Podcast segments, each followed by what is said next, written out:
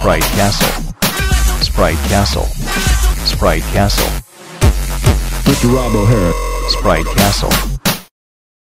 Hello and welcome to Sprite Castle, the show in which we play, discuss, and review Commodore sixty-four games.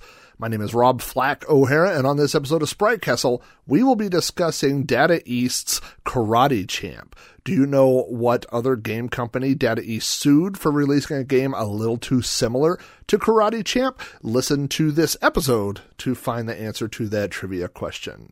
This game was recommended by E. Smith. Uh, Mister Smith has recommended several games for the show, so if you would like to request a show to appear on Sprite Castle, be sure to drop me an email. You can email me at rob o'hara at rob o'hara dot com. Before we get started with this episode's game, let's check the Daily Sun for this week's Paperboy headlines.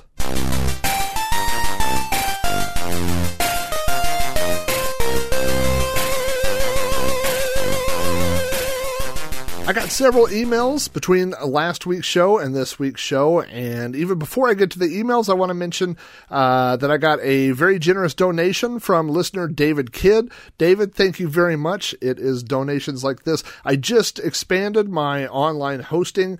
Uh, Sprite Castle was already moved up into the uh, the cloud, quote-unquote cloud, uh, off of my home web server, but I just moved Uh, rob o'hara dot com and uh, You Don't Know Flack, which is at podcast dot rob o'hara dot com. So all of my uh, rob o'hara dot com domain and subdomains, I just uh, expanded my hosting and moved those up there as well, which is going to allow me to do several things. It's going to, first of all, Once uh, everything is up and running and all the errors are worked out, I'll be able to shut down my web server at home, and I've been running that for fifteen years. Uh, but uh, the time has come to get out of the uh, home hosting business and move everything up, let somebody else worry about uptimes and backups and things like that. So uh, thank you very much, David. I really appreciate it. Um, let's move on to feedback. You know, th- this is the great thing about this show. I love this, is I got three messages here, uh, and all three of them are from people that live in different countries. None of them are the United States, and I find that absolutely fascinating. So to all you people all over the world that listen to Sprite Castle, which is an amazing sentence, something I never thought I would say in my life, uh, thank you so much for listening to the show and for sending me emails. It is really uh, my favorite part of this show. Uh, oh, and playing the games. I like that part too, but I love getting feedback. Uh, so the first email I got was from Manfred Bauer. He is from Germany, and Manfred said, as he listened to the current episode of Sprite Castle, and that would have been uh, episode twenty-three, Labyrinth, uh, he says, a question came into his mind: where do I find the eight-bit versions of the songs that I play for the King of the Castle Challenge? Is there a special site where those songs come from? And he mentions that he would love to look through such a site. And the answer that I sent back to him uh, is that Uh, there are a few different websites that have Commodore sixty-four uh, collections of S I D songs. There is the High Voltage uh, S I D Collection. You could Google that. I'll put a link to that in the show notes, of course, and find uh, pretty much the most extensive collection of Commodore sixty-four S I D music out there. All of those songs have also been converted to M P three, and there's another website, and the name of it escapes me right now, but I will, I'll link to that as well, where you could go online and either download or listen to uh, the S I D songs in M P three format. That being said, most of the time, what I do, especially if I have a specific song in mind for an episode, is I go to YouTube and I type in eight-bit and then the name of the song that I'm looking for. So they're not always Commodore sixty-four versions of the song. Some of them uh, are just done, you know, in eight-bit style. But uh, so I do cheat a little bit on that, but uh, that's actually normally where I get the songs from. So anyway, thank you, uh, Manfred, for asking your question. My next question comes from Justin, who writes from New Zealand. Uh, Justin said he wanted to say how much he enjoyed the last episode. Again, that was number twenty-three, Labyrinth. Uh, he says it's interesting to hear an American's perspective on the subject. Growing up, the general consensus seemed to be that the C sixty-four and Amiga were popular in New Zealand and also in Australia and, of course, uh, in uh, England. but not so much in the U S A. And he says it was good to find out that uh, it had fans over here. So, yeah, you know, the uh, Commodore sixty-four, I think, is viewed differently depending on where you are in the world. I know that in a lot of other countries, because of its price point, the Commodore was very popular because it was cheaper than a lot of the other computers. Uh, it was cheap here, too, in the States. Um, I remember, I mean, right off the bat, I know that when it launched, I think it was five ninety-nine U S, but it dropped real quickly in price, like two ninety-nine and then one ninety-nine. And um, definitely by the mid-eighties, uh, you could get a Commodore, you know, a new one for one ninety-nine. Uh, a lot of times cheaper than that, and uh, uh, used ones were even less expensive. I remember, I, I definitely remember going to the store and getting a fifteen forty-one drive, and the price was one hundred eighty-eight dollars. That number sticks uh, in my mind, and I'm pretty sure that you could get a C sixty-four for around the same price at that time. So, um, but but yeah, you know, well, the the big problem that Uh, U S Commodore owners had was that so many of the games that were released, even the ones that appeared on B B Ss, were uh, released uh, in PAL format, and so we had to wait for people to, you know, crack those games and convert them to N T S C, and then, of course, for someone to upload them halfway across the world for us to get copies of those games. So sometimes it took a little while to get games, and I played a lot of games. I remember games like Paperboy specifically, several of my favorite games that flickered really bad or had part of the score off the screen. So a lot of the games weren't perfect, but they were free, so we we played them anyway. Uh, Justin went on to write that he is uh, also forty-two years old. He got his sixty-four in nineteen eighty-five after going over to a friend's house and seeing Way of the Exploding Fist. Uh, oh, and also the Great American Road Race for the first time. It's funny that he mentioned Way of the Exploding Fist uh, because we're talking about a fighting game this week. He says he thinks it cost his parents eight hundred dollars for the computer that he just had to have, and that probably explains why bread and water were the staple diet for the next few months, which is funny. Uh, but poverty was a small price to pay for eight-bit gaming bliss, and I agree with you there. If I... Uh, if my parents had told me, we'll get you a Commodore sixty-four, but you have to, you know, have bread and water, soup, whatever for a while, I would have done it because, uh, uh, you know, the, the hunger or that bland food is just temporary. But think of all the great memories we all have from growing up with Commodore sixty-four games. So uh, anyway, uh, the last thing he added at the end is uh, that he loves the, the game, not only the game Labyrinth, uh, but also the movie Labyrinth. And he also loves The Love Boat, which I mentioned uh, in the last episode. And I have been uh, continuing going through those Love Boat episodes. I think I'm up to like number twenty. It's so funny that after a while, they a lot of them kind of run together, you know, and uh, my wife is so sick of The Love Boat. I watch one episode every night. I'm I'm loving it. But anyway, so uh, thank you, Justin, for the email.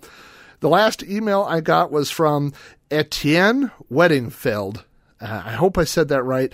Um, and and uh, uh, Etienne has written me before, and I think I called him Mister Uh, Weddingfield before because I wasn't sure how to pronounce his name, but I emailed him and he uh, sent me a video with a link that uh, had a pronunciation of his name. Uh, I'm so bad, you know, I mispronounce uh, regular words on a regular basis. So people's names from other countries, I don't have a chance at. Uh, he asked, uh, he sent me a question and said, did I know that there's a Commodore sixty-four game called Flak? Now it's spelled slightly different. It's F L A K. Uh, Etienne says he used to play it as a kid and that it was included on a compilation tape from Funsoft slash U S Gold. And he sent me uh, links to a YouTube video as well as uh, uh, links to download the game. So I will add those links if you want to go check out Flak the Game uh, and, and give that a shot. He says that uh, the last thing he said was he thought it might be fun for me to know that he listens to my podcast while walking with my dog around the town of Westervoort next to Arnhem in the Netherlands. I hope I said that right. So he is almost literally on the other side of the planet listening to Sprite Castle. Again, I just think that's so cool. I mean, I would be happy if my neighbor across the street listened to the show, but just to know that um, uh, there's so many Commodore sixty-four fans all across the world and that people listen to this show and enjoy it, uh, it, it is really the best thing. It really is the best thing about this show. So thank you guys for your emails. I really appreciate it. Uh, and now let's move on to news. Before I get started with Commodore sixty-four specific news, I did want to mention a couple of U R Ls I ran across this week. One is, uh, I've mentioned this before, I think. It is the Game By Game Podcast dot com. That was a website that was set up by Shinto, and it has links to every known podcast that does shows in the format. I think Ferg with the twenty-six hundred Game by Game podcast uh, maybe didn't invent the format, but has definitely popularized it, especially among the retro gaming community. And a lot of other shows have fallen in and uh, adopted that format of going through, picking a single system and going through that system's games, either chronologically or however you want to organize it. There's no way I could do a chronological uh, game-by-game podcast for the Commodore sixty-four. We would spend the next forty years just in nineteen eighty-two and nineteen eighty-three. So um, for Spritecastle, I just jump around and, and cover uh, the games that I want to play and the games that you guys want me to talk about. But uh, so if you are interested in finding podcasts possibly for uh, a computer system that you used to own or an old gaming system, go check out game by game podcast dot com and see if someone has uh, put together a show uh, for your favorite system. I also discovered a new podcast over the past couple of weeks called uh, the U M B Cast. That stands for the Upper Memory Block Podcast. I thought a long time ago when I was brainstorming ideas for shows that I wanted to do, I thought about doing uh, a show dedicated to the DOS and early Windows versions Uh, of gaming, like that era, you know, and um, uh, that's that's what he's done. And I've listened to the last uh, three or four episodes, and I am hooked. He, this uh, uh, the host of this show, he does a great job of going into technical details. He talks about the history of the games, the development. It's one of those shows where even if it's a game that you haven't played uh, or isn't a favorite of yours, you're probably still going to like that episode. So uh, if you are into old uh, computer games, DOS games specifically, uh, go check out the uh, Upper Memory Block podcast. Uh, the last U R L I wanted to mention is for breadbox sixty-four dot com. breadbox sixty-four is a blog. Um, it's uh, more of a... Uh, Not not a blog like someone's, I guess it is a blog in the sense that it has someone's personal uh, stories and information, but it also has helpful articles and reviews and things like that. And I'm always, I'm all for uh, Commodore sixty-four themed websites. So I will, uh, in fact, I'm going to, uh, by the time this episode comes out, I will have added a link to breadbox sixty-four, not just in the show notes, but I'm going to add it to the Commodore sixty-four links on the side of Spritecastle dot com. So uh, if you are interested in reading articles about the C sixty-four, go check out that website. In Commodore sixty-four news, uh, last on the last episode, episode twenty-three, I talked about a release of the new version of Virtual C sixty-four. That was version one forty-one.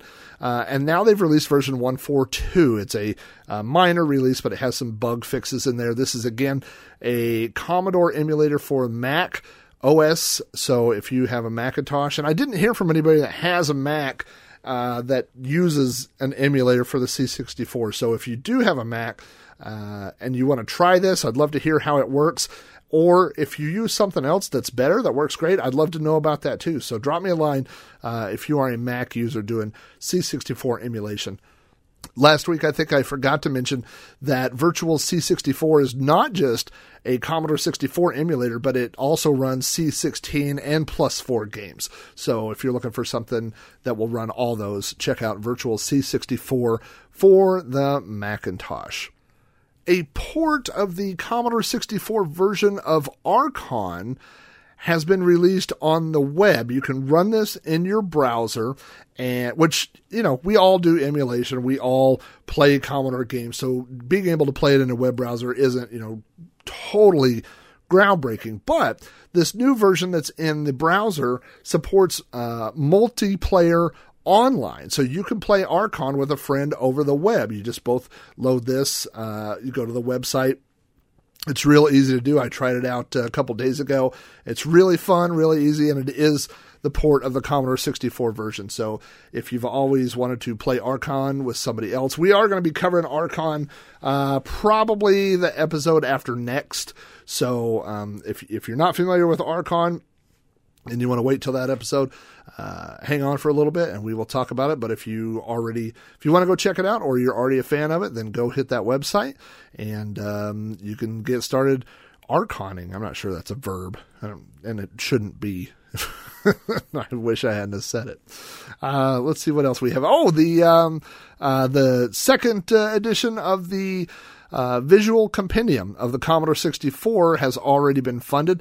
Uh, it went, this is a, uh, a book from Bitmap Books.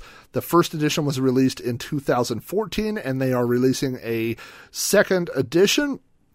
They put it up on Kickstarter and it was funded in about four days.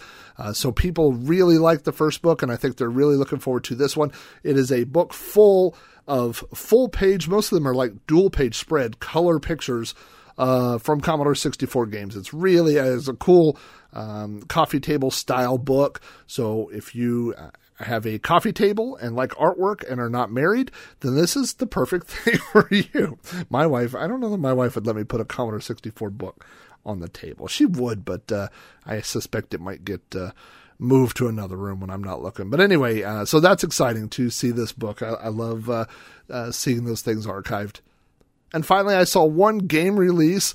Uh, there was a re-release of Blasteroids. If you remember, Blasteroids was a sequel to Asteroids. There was Asteroids, Asteroids Deluxe, and then Blasteroids, which added different types of ships and uh, you know all kinds of different firepower and things like that. It was a really fun game. And uh, Hokuto Force has re- re-released, I should say, Blasteroids. They added six trainers. Uh, this... little press release says they added the documentation, updated graphics, N T S C fixes. Like to hear that here in the U S. Uh, they added a high score saver. They fixed some bugs. So it seems like a really cleaned up version of Blasteroid. So uh, that is out there. Like I said, all of the links to all of the news stories will be in the show notes. So if you head over to sprite castle dot com and check out uh, episode number twenty-four, you'll be able to find links to all of those things. And now it's time to pronounce this episode's King of the Castle. I haven't done this before, but I have to say that this time there are two kings of the castle. So there are co-kings of the castle. I don't know who gets to sit in the throne. There's only one throne, so one of you guys has to sit in the throne. The other one can sit on his lap. Somebody can stand. You can sit on the floor. It doesn't matter to me. You guys work it out. But the kings of the castle this time are Jizzaboz and Aardvark. Jizzaboz, a k a. Mikey, and Aardvark, a k a. Steve, are both listeners of the show, and not only are they listeners of the show, they are also friends of mine, and they live in different states, and I have met both of them in person uh, on different occasions, and they've been big supporters of the show. They, they're, like I said, they're they're good friends, and uh, so it, right off the bat, it tickles me that they listen to the show. I just like that. But they have sent in uh, multiple guesses on uh, the King of the Castle songs, and they've uh, never been quick enough. You know, I, I know, uh, depending on when people work, I try to vary when I release the episodes to make it fair for people in different time zones and different parts of the uh, the country and different parts of the world. But, um, you know, they've just never been able. And these guys, one of them sent me an email. The other one sent me... Uh, no, I think one was Facebook and one was Twitter, and they were within one minute of each other. And so uh, I, I made the call, and so I'm just going to call it uh, a tie because, you know, if it's a minute, it could have been a mail server. It could have been a delay somewhere in the tube. So I, I uh, I'm just going to have to give it to both of them. So congratulations. Maybe one of you gets the throne. The other one gets the crown. You guys have to work it out. But anyway, uh, obviously the episode twenty-three song was David Bowie's Fame. Uh, and the very simple connection was David Bowie also starred in the movie Labyrinth. I got more correct guesses on this episode, I think, than I've ever got before. I, I got, um, I know Rob Snyder sent me a correct guess on Facebook. Uh, Jim Fullerton, John Justice. I got messages from on Twitter. John Shearer sent me an email. Uh, Mike Valinsky, I, I hope I'm saying that right, uh, sent me the only correct answer through the uh, voice mailbox. I love getting messages through the voice mailbox, but I don't have any way to respond back to you guys. Um, and actually, sometimes I think when you leave the message, it does tell me the phone number, but I'm not just going to call you at home. Uh, you know, just call during dinner. Hey, this is the podcast guy that tracked you down. That's not creepy. And there were more correct answers, but those were just the ones I uh, uh, jotted down. Uh, I also got several incorrect answers. Uh, Cody Hoffman guessed that it was Changes, Uh, which is a different David Bowie song. And also uh, Mike Van Hoos guessed that it was David Bowie's Golden Years, which would have been a, uh, both of those would have been fitting songs, I suppose. Uh, but uh, they were incorrect. And I did get a few other incorrect guesses. So that was, I thought that it was um, uh, a pretty simple one, but you know, it, it's, they're all simple to me because I, because I could, I pick them, so I know what they are. Uh, but anyway, I think I got more responses on this one than I've got in a long time. So congratulations uh, to everybody who sent stuff in. Thank you guys for playing along. But uh, double special congratulations to Mister Jizzaboz and Mister Aardvark. So congratulations, guys. If you would like to be the next episode's King of the Castle, all you need to do is correctly identify the secret eight-bit song played during the show's closing credits. The song will not be from the game discussed in the episode, but will relate to the episode's theme in some way. And the one that I'm thinking of, Uh, there will be some sort of connection, but it's going to be one of those you're going to have to think about it. So, uh, anyway, once you have identified the song, you need to send the song title to me and the connection to the episode, either through Facebook, Twitter, email, or the show's voice mailbox. Uh, and if you're the first person to send in the correct answer, you will be the next episode's King of the Castle. All those contacts are listed in the show's closing credits. And those are this week's headlines, brought to you by my local paperboy who just crashed his bicycle into the side of my wife's car. Now you have a friend in the paper business. Now that we've covered this week's news, let's discuss this week's snack. Crack, crack, crack the egg into the bowl. Crack, crack, crack the egg into the bowl. Talking snack. So Karate Champ is all about karate chops, and I thought, what would be better than chop suey for karate chops?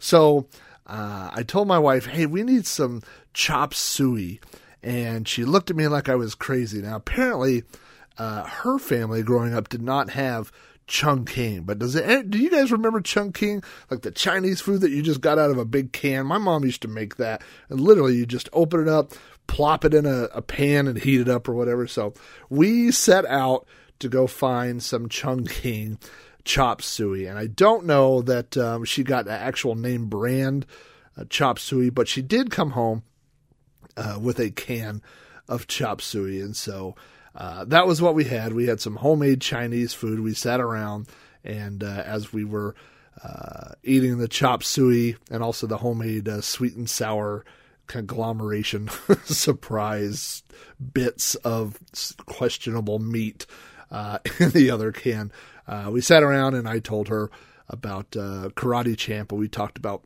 what I should put into this episode. So that was uh, uh, this week's snack. While I was working on the show, we actually did have chop suey for the, all the chopping action that you're going to hear about in Karate Champ, the karate chops in Karate Champ. So uh, with that being said, Karate Champ was published for the Commodore sixty-four in nineteen eighty-five by Data East. It is a game for one to two players that uses joystick controls. This game was ported to the Commodore sixty-four, or programmed by Berkeley Softworks. They released two games for the Commodore sixty-four, Karate Champ and Kung Fu Master. But Berkeley Softworks went on to become GeoWorks, who you may have heard of as they released the GEOS operating system, not just for the Commodore sixty-four, but several different computer platforms. Data East, on the other hand, uh, released several games for the Commodore sixty-four. I think it was thirteen in all. Some of those games included Bad Dudes, Batman the Movie, Commando, The Dream Team three on three Challenge, uh, of course Karate Champ, Kid Nicky, Radical Ninja, which was a fun game, Kung Fu Master, Tag Team Wrestling, and Vigilante. So they released several, uh, I mean most of these looking at this list are, maybe all of them are arcade uh, ports. I'm not sure about the Dream Team, but I think every one of these Um, is a port of a Data East arcade game. The arcade version of Karate Champ was developed by Technos and was distributed by Data East in nineteen eighty-four. The Commodore sixty-four version was adapted, is the word that it says, by Berkeley Softworks and distributed for the Commodore sixty-four by Data East in nineteen eighty-five. There are a few releases of this for the C sixty-four. There are at least two different versions of the box art that are available, and then the game was later re-released in a double package that included both Kung Fu Master and Karate Champ.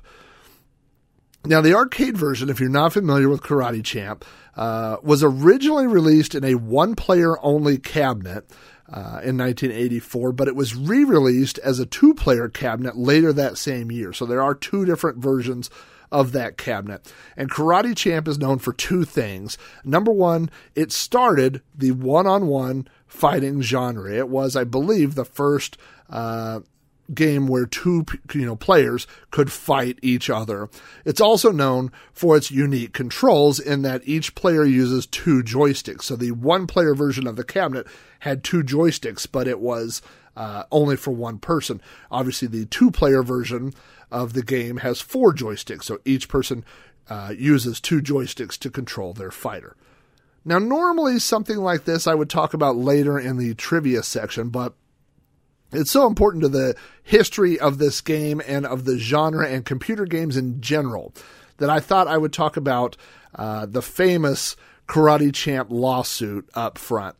In nineteen eighty-five, Data East released Karate Champ uh, in the United States. Also, in nineteen eighty-five, uh, System three released International Karate, which you may have heard of. Uh, they released it in November for the Spectrum, and then they released it the following spring in April of eighty-six for the Commodore sixty-four. Now, International Karate is very similar to Karate Champ. Uh, the biggest similarities, other than two karate people fighting each other, is that it has a judge that issues a half point and a full point uh, for as a scoring system, which is the same scoring system that Karate Champ uses.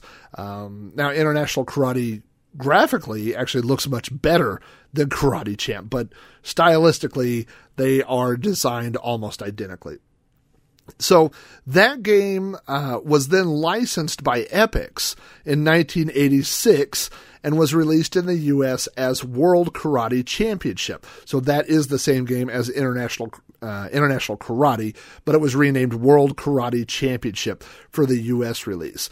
So once it was released, Data East uh, filed a lawsuit against Epix, uh, and they alleged that Epix game uh, infringed on Data East copyright for Karate Champ. Uh, so this went to uh, the like the district court, and they granted Data East a permanent injunction that prevented Epix from selling World Kala- uh, I almost said World Kalachi. I would love to see a game called World Kalachi Championship. Uh, but no, uh, Epix was not allowed to sell World Karate Championship. And of course, they appealed this decision. Now, this went up to the Ninth Circuit Court, uh, and the Ninth Circuit Court did the following. They they ran the following tests uh, between the two games. First of all, I guess the first test to see if uh, copyright has been infringed on is they looked to see if Epix had access to Data East's source code, and the answer to that was no. Obviously, it had been uh, designed independently, and they hadn't they didn't have any inside knowledge of the game Karate Champ. Uh, now, they did note that there was a substantial similarity between the two works. Obviously, it's two games where karate people, a red guy and a white guy, uh, fight each other, and you use a joystick to do moves. You have the judge uh, that does a scoring system. So then they looked further into that. Now, the one Uh, part of copyright law that they fell back on is that copyright, this is a quote, copyright protects only an author's expression of an idea, not the idea itself. So uh, in other words, you can't copyright a karate fighting game. Now, you can copyright specific things about your game, like the names of the characters, uh, things like that, but you can't copyright the idea of a karate fighting game. So they made a list, they went through all the similarities, and ultimately they ruled that the similarities between the two games were inconsequential. In other words, uh, if you were to have a fighting game with two people, it made sense that one would be wearing white and one would be wearing red. Like, that doesn't define your game, or that it's very likely that in any karate game, you would be able to perform punches and kicks, things like that. So uh, those weren't ruled uh, as copyright infringement. And then the final test was they looked at the game's target audience, which they determined to be a seventeen point five year old male. And they determined that a person, a seventeen and a half year old male, could determine between the two games. So based on that, they lifted the injunction, and Epix was able to uh, go back and, and sell World Championship Karate. This is all documented on a website uh, called patent arcade dot com in an article that was written up in two thousand five. And that's another link I will put in the show notes. It's, it's great reading, and it's very important. It was an important decision, because if if this had gone the other way and Data East had been granted this permanent injunction, then we would only be able to have one space shooter game. We would have only been able to have one platform type game. You know, I mean, that's basically what uh, Data East was saying, was that we started the person versus person karate fighting game and didn't want anybody else to do that. So had, you know, that ruling stood, the whole history of video games and arcade games could have gone down a different path. But the Ninth Circuit ruled that they could uh, make similar type games. And I suppose, uh, as they say, the rest is history. So in pop culture context, obviously in the early nineteen eighties, karate was huge. Ninjas were huge. Revenge of the Ninja came out in nineteen eighty-three. Uh, the Karate Kid came out in nineteen eighty-four. There were all kinds of uh, karate movies, ninja movies.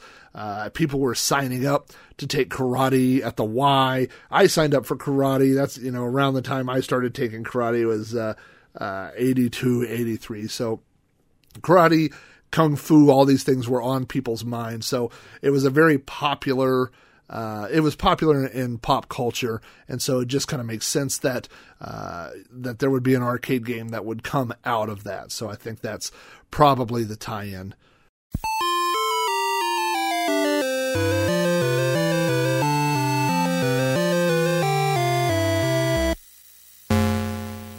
The box, as I mentioned, has uh, two karate people. One is facing forward, the other one's flying through the air. There were two slightly different versions. I don't know that one's more rare than the other or worth anymore.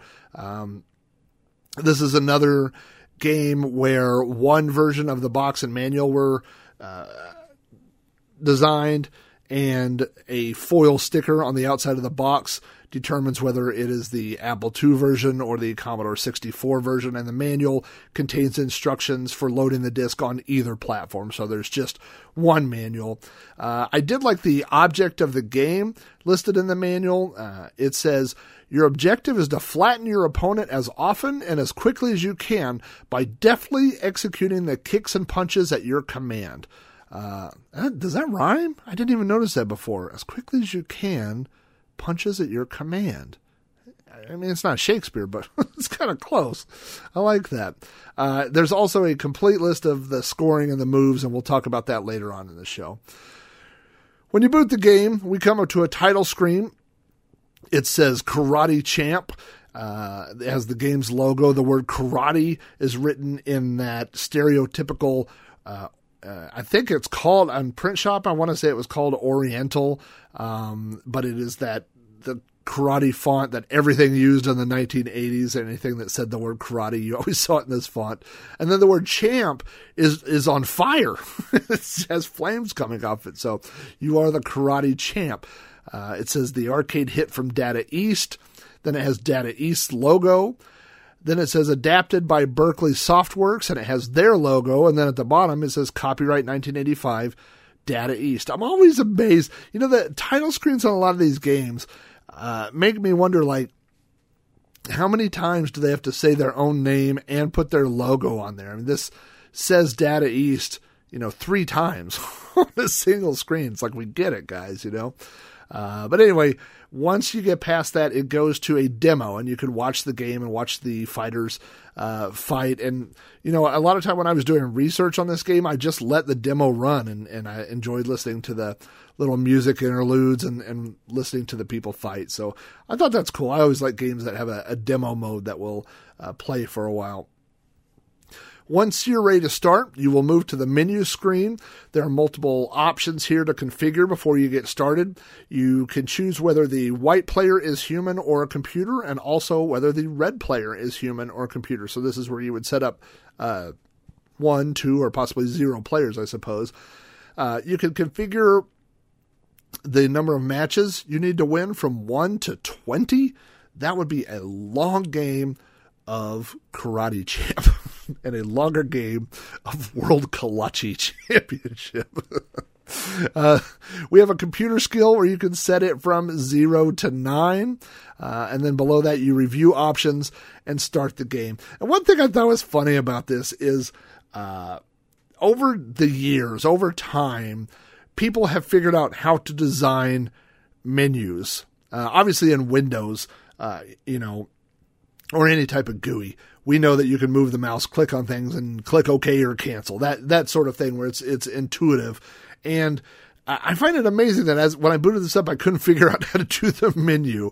Uh, you had to hit spacebar to toggle the options and then return to move down to the next line. I was trying to hit the arrow keys. I was trying to use the joystick. Um, and I just find it funny that, you know, that there would be so many different ways to handle a simple menu screen. Uh, also, once you get into the game, uh, the function keys have three different uh, options. Uh, I'm going to list them backwards. F seven down at the bottom pauses the game. So if you're playing and you need to pause, you can hit F seven. F five turns the sound on and off. So if you want to play this quietly, Uh, you know, and you don't want to just turn down the volume, you can turn the sound off that way. But F one immediately quits the game and returns to the demo mode.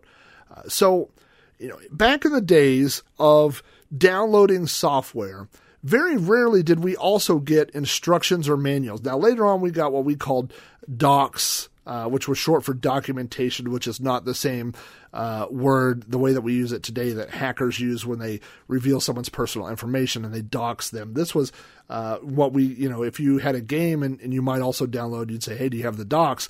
That meant, did you have the manual or the way to play it? But if you didn't have that, the way we played most of these games was that we would download them and then randomly hit keys to see what they did. So this is almost a dirty trick, you know, because F one would be a button that I would always hit, and immediately it aborts your game and goes to the demo. So uh, I don't know if that was intentional to thwart people that didn't know what that button did, but it just seems like a, a bad place to put that. It could have at least put it maybe in a shift function key or something. I don't know. Uh, so anyway, with that selected, you will uh, begin the game, and you will be facing your opponent. If you're player one, you'll be on the left. If you're player two, you'll be on the right. Uh, all the moves are listed for the person on the left, and then you reverse them if you're on the right. So in other words, uh, if a, uh, a jump or if a punch is the button and to the right, if you're the white player, then it would be the button and to the left if you're the red player. So it just depends on which way you're you're facing. Everybody knows at Karate Champ uh, that the worst possible thing is when you jump over your opponent and then flip around and suddenly all your controls have been reversed. Uh, also, uh, in both the home version and the computer version, or I'm sorry, the, yeah, well, the computer version, uh, but also the arcade version. Player one, most people play player one when they're practicing this game. So if you are suddenly playing player two for the first time, all the controls have been reversed and you're at a definite disadvantage. So uh, that's why you always want to uh, try to be player one if you can. Anyway, I will run through these as quick as I can because there are a lot of maneuvers you can perform in Karate Champ, going uh, starting with the uh, joystick up, and this is with no button pressed down. We'll go, uh, I guess this would be clockwise. Up jumps, up right does forward flip, right walks toward, down right is a low kick, down is squat, down left is an about face slash back kick. Left is block slash walk backwards. Upper left is a backflip. Then if you do those same moves, but with the button pressed down, up is a jumping sidekick. Upper right is a upper, upper lunge punch or round kick. Right is a middle lunge punch or front kick. Down right is a front foot sweep. Down squatting reverse punch. Down left back foot sweep. Left is a back round kick. And upper left is a jumping back kick. Now, in some of those, I said slash. Like, for example, uh, upper right is a upper lunge punch or a round kick. The game determines which one of those moves to do based on how far you are away from your opponent. Uh, so it does it automatically. The one that you have to get the most used to is moving backwards, because uh, if you're moving forwards and your opponent is not attacking you and you press away, you'll walk backwards. But if they are throwing uh, a punch or an attack and you press left, you'll automatically do a block. Now, it's tricky because if you are walking backwards and you never let go, it won't switch to a block for you. Uh, you'll just be walking backwards and your opponent will kick you in the face. Uh, so um, you have to, you know, actually press left after they launch their attack to do the block. I, uh, you, you can, um, blocking is actually pretty easy as long as you're not trying to uh, walk backwards at the same time. So anyway, uh, the gameplay, obviously, if you're not familiar with this game, it is the best two out of three rounds. There are nine different, uh, it says picturesque settings. That was another thing that was different uh, in the lawsuit. They mentioned that the settings were different between this and World Championship Karate. So uh, uh, that was, that was, uh, something that helped the that seventeen point five year old male determine the difference between the two. Uh, but it's best two out of three. So you can win one, they can win one, and uh, whoever wins the third one would be the tiebreaker. Obviously, that is something we've seen carry through even to modern uh, fighting games. I don't know what new fighting games are out there, but you know, all the ones, uh, I played the the newest Mortal Kombat, and it's still best two out of three. So that's something that this game started and still continues Uh, to today. Each round lasts thirty seconds, unless it ends by someone getting uh, all the points. You can score either a point five, which is a half point, or a full point, and the game determines uh, which one you get based on, uh, you know, if you timed it perfectly, if it was perfectly placed, you get a full point, otherwise you get a half point. You get a lot of half points in this game. Uh, The uh, two points, like I said, ends the round. Uh, if there's a tie, then, like, for example, if you both only have one point, then the tie goes to whoever scored more points. Uh, so if you did a one thousand point move, they only did a five hundred point move, then you would win even though uh, you have tied.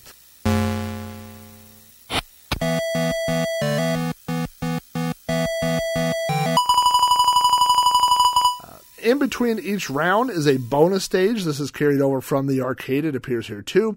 There are three bonus stages.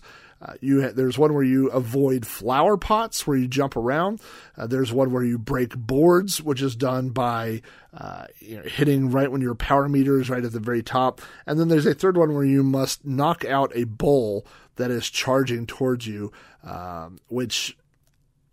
I'm trying to think if I've ever done that. I've done it on the arcade version. I don't know that I've ever pulled that off on the Commodore version for some reason. Um, so anyway, you have all those moves. Uh, and then in the, the scores are also listed in the manual. Again, each move has two scores, uh, one for uh, half point, basically, and one for the full point. And it's listed as perfect and non-perfect. And each one is half of the other score. So uh, a jumping back kick, for example, can be either five hundred or one thousand. A round kick could be three hundred or six hundred.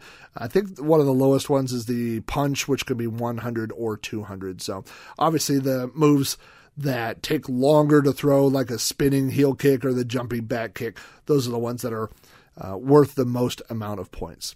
The manual lists uh, several hints for the game. I think it has seven hints, and each one is uh, a bold headline with the hint, and then there's a little paragraph explaining it. I won't read all of those, uh, but the hints are, number one, mastering your moves, which basically says, you know, if you memorize what move, uh, you know, how to do each move, you'll have an advantage. Properly executing moves, and it says don't, uh, you know, start to throw a kick and then let go of the joystick because you won't continue the move. So you have to hold it until uh, the move has been uh, executed. There's faking moves, which is where you exactly that. You start to throw a kick and then pull it back and then do a different move. If you are able to do that against the computer, you are better than I am because uh, this game, the computer's pretty good and it moves pretty fast.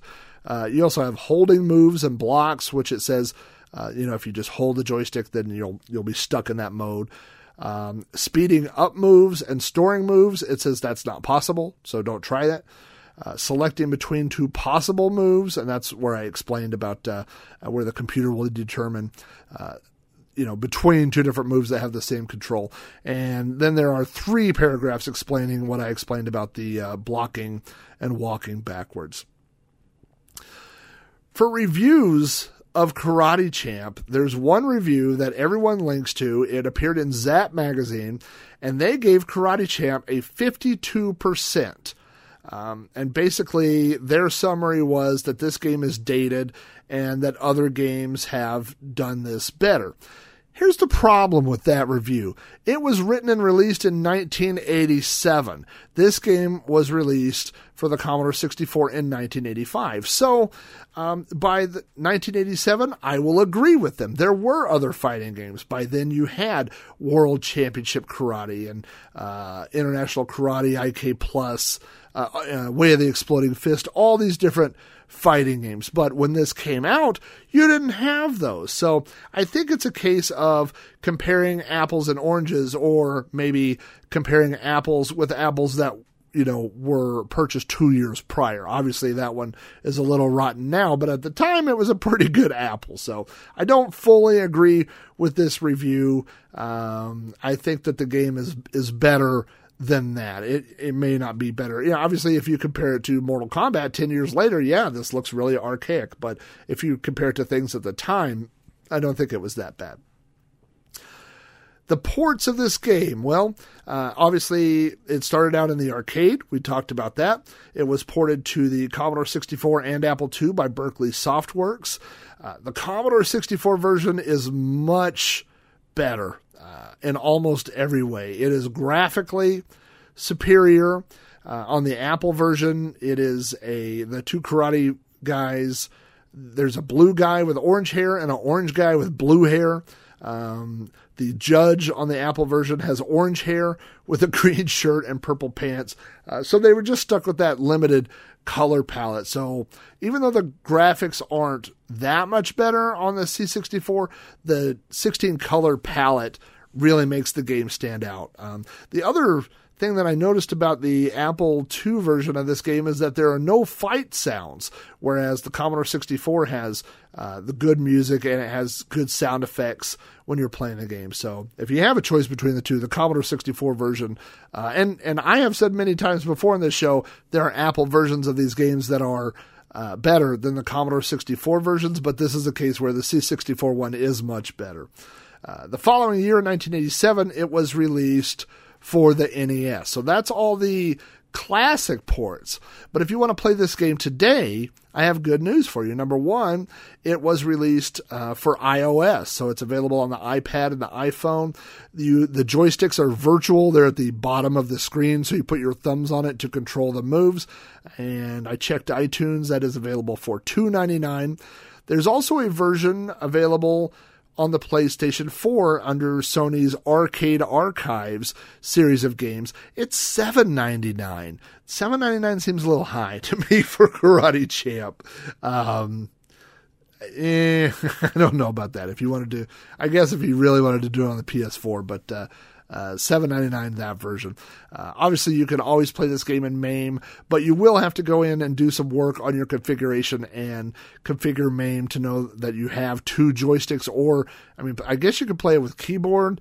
I mean, two sets of keyboard controls, but that, it would be tough to be very good at the game uh, doing that. I've added a new section to the show. Someone emailed me. I'm sorry, I forgot who it was. It was actually it was a comment on Twitter. Someone asked me if I ever looked these games up on eBay, which is kind of funny because very few of these games do I own original copies of. Uh, back then, you know, we we just downloaded them, and I do have. Uh, I don't know. I don't know if you'd call it sizable. I probably have maybe a hundred boxed C sixty-four games. No, not that many. I probably have sixty. Um, but uh, I don't have an original of this one, but I did look it up on eBay. The uh, version I talked about, the dual release version that had both Karate Champ and Kung Fu Master, there is a buy it now version of that on eBay for twenty dollars. Um, that's in the U S. There's a U K seller also selling that same game for seven dollars.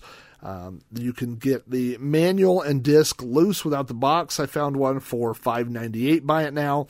And there's also one auction with that uh, alternate box cover artwork for fifteen dollars. So if you, I'm not asking anyone to do this, but if you do ever buy uh, a copy of a game, you know, Uh, that I'd cover on the show, take a picture of it, or take a picture of you with the game, send it to me. I'll I'll throw it on the feed or, or tweet it out or something like that. I think that'd be kind of cool. Just because, uh, you know, as a kid, I didn't have money. I didn't have the means to buy all these games. But now as an adult, I I feel bad because, you know, a lot of these companies went out of business. Not specifically because of me. Um, I mean, the, the market, you know, obviously changed.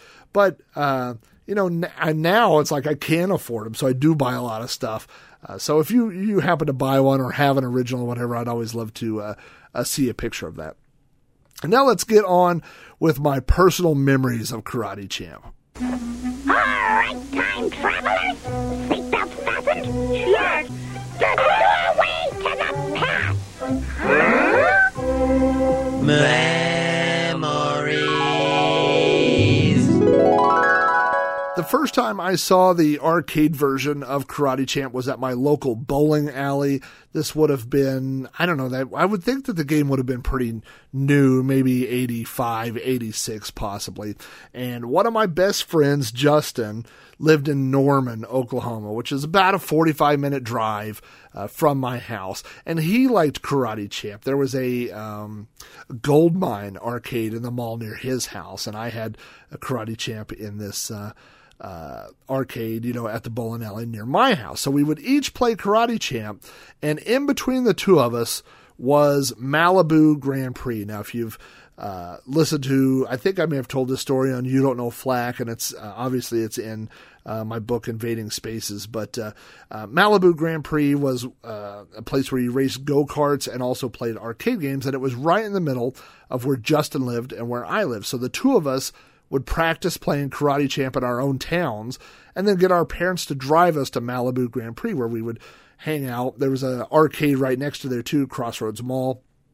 That was the home of Bally Lamont's arcade, so I think both of those places had Karate Champ, but specifically I remember going to Malibu Grand Prix so that we could play Karate Champ.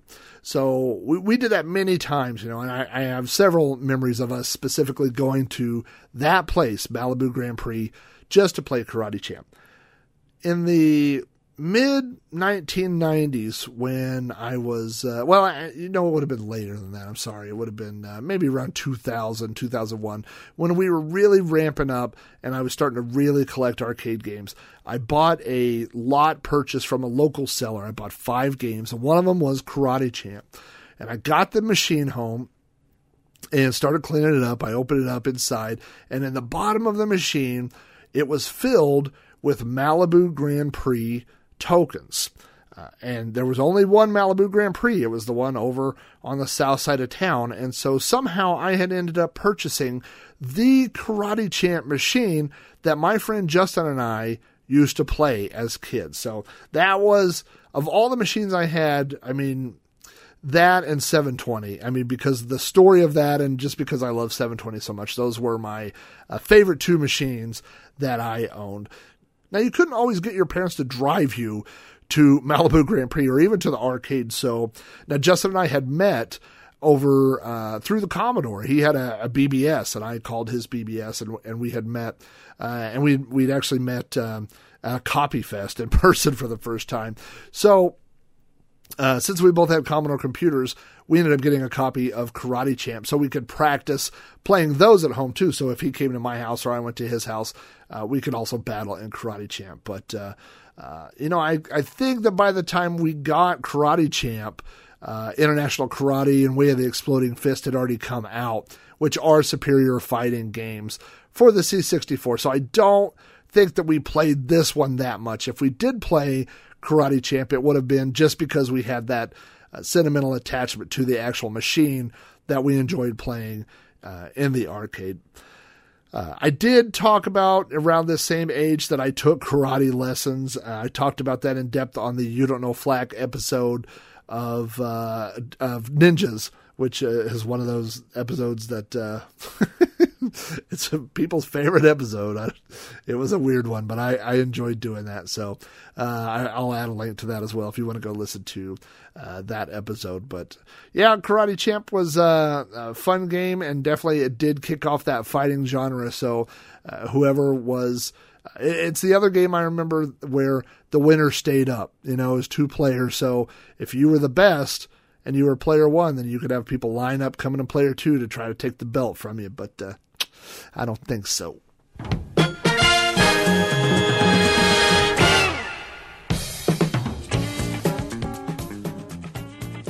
For graphics, I give Karate Champ three and a half out of five cans of chop suey.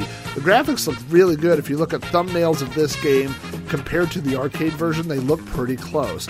For music, I also give the game a high rating. I gave it four out of five cans of chop suey. The music in this game sounds almost identical to the arcade version. For sound effects, I give it four out of five cans of chop suey as well. Uh, the, the fighting, the punching and kicking, the sound effects are dead on. Unfortunately, for overall gameplay, I could only give this game two and a half out of five cans of chop suey. It doesn't hold up. There are many better fighting games for the Commodore sixty-four. I've mentioned them in the show. So if you love Karate Champ, go check this out. But if you get frustrated, you might try one of those other games.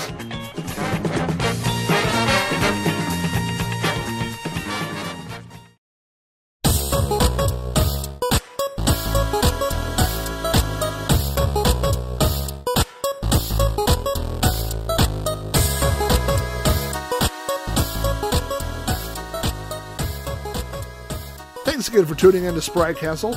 The next game I will be covering is nineteen eighty-two's Radar Rat Race by Commodore. If you would like to play Radar Rat Race before the next show is released, head on over to spry castle dot com and click on the downloads link at the top of the page where you can download Commodore sixty-four emulators and all the games that have been reviewed on the show. If you'd like to send me feedback about this or any other episode of Spry Castle, you can email me at rob o'hara at rob o'hara dot com, contact me on Twitter at Commodore, follow the show on Facebook at facebook.com forward slash SpriteCastle, or leave me a voicemail on the Flak Podcast Hotline at four oh five, four eight six, Y D K F. SpriteCastle is available from iTunes, Stitcher Radio, the sprite castle dot com R S S feed, and through throwback network dot net, your home for quality retro podcasts. To hear more podcasts from me, check out You Don't Know Flack, Throwback Reviews, and Multiple Sadness. You can find links to all these shows at rob o'hara dot com forward slash podcasts. Many of the news articles and game details for Sprite Castle come from websites such as Commodore is Awesome, the Commodore Scene Database, Lemon sixty-four, and Moby Games. For links to these and more websites, check out the list of links on the right-hand side of sprite castle dot com. Thanks again for listening, Now get back to punching bulls in the face, and we'll see you here next time on Sprite Castle.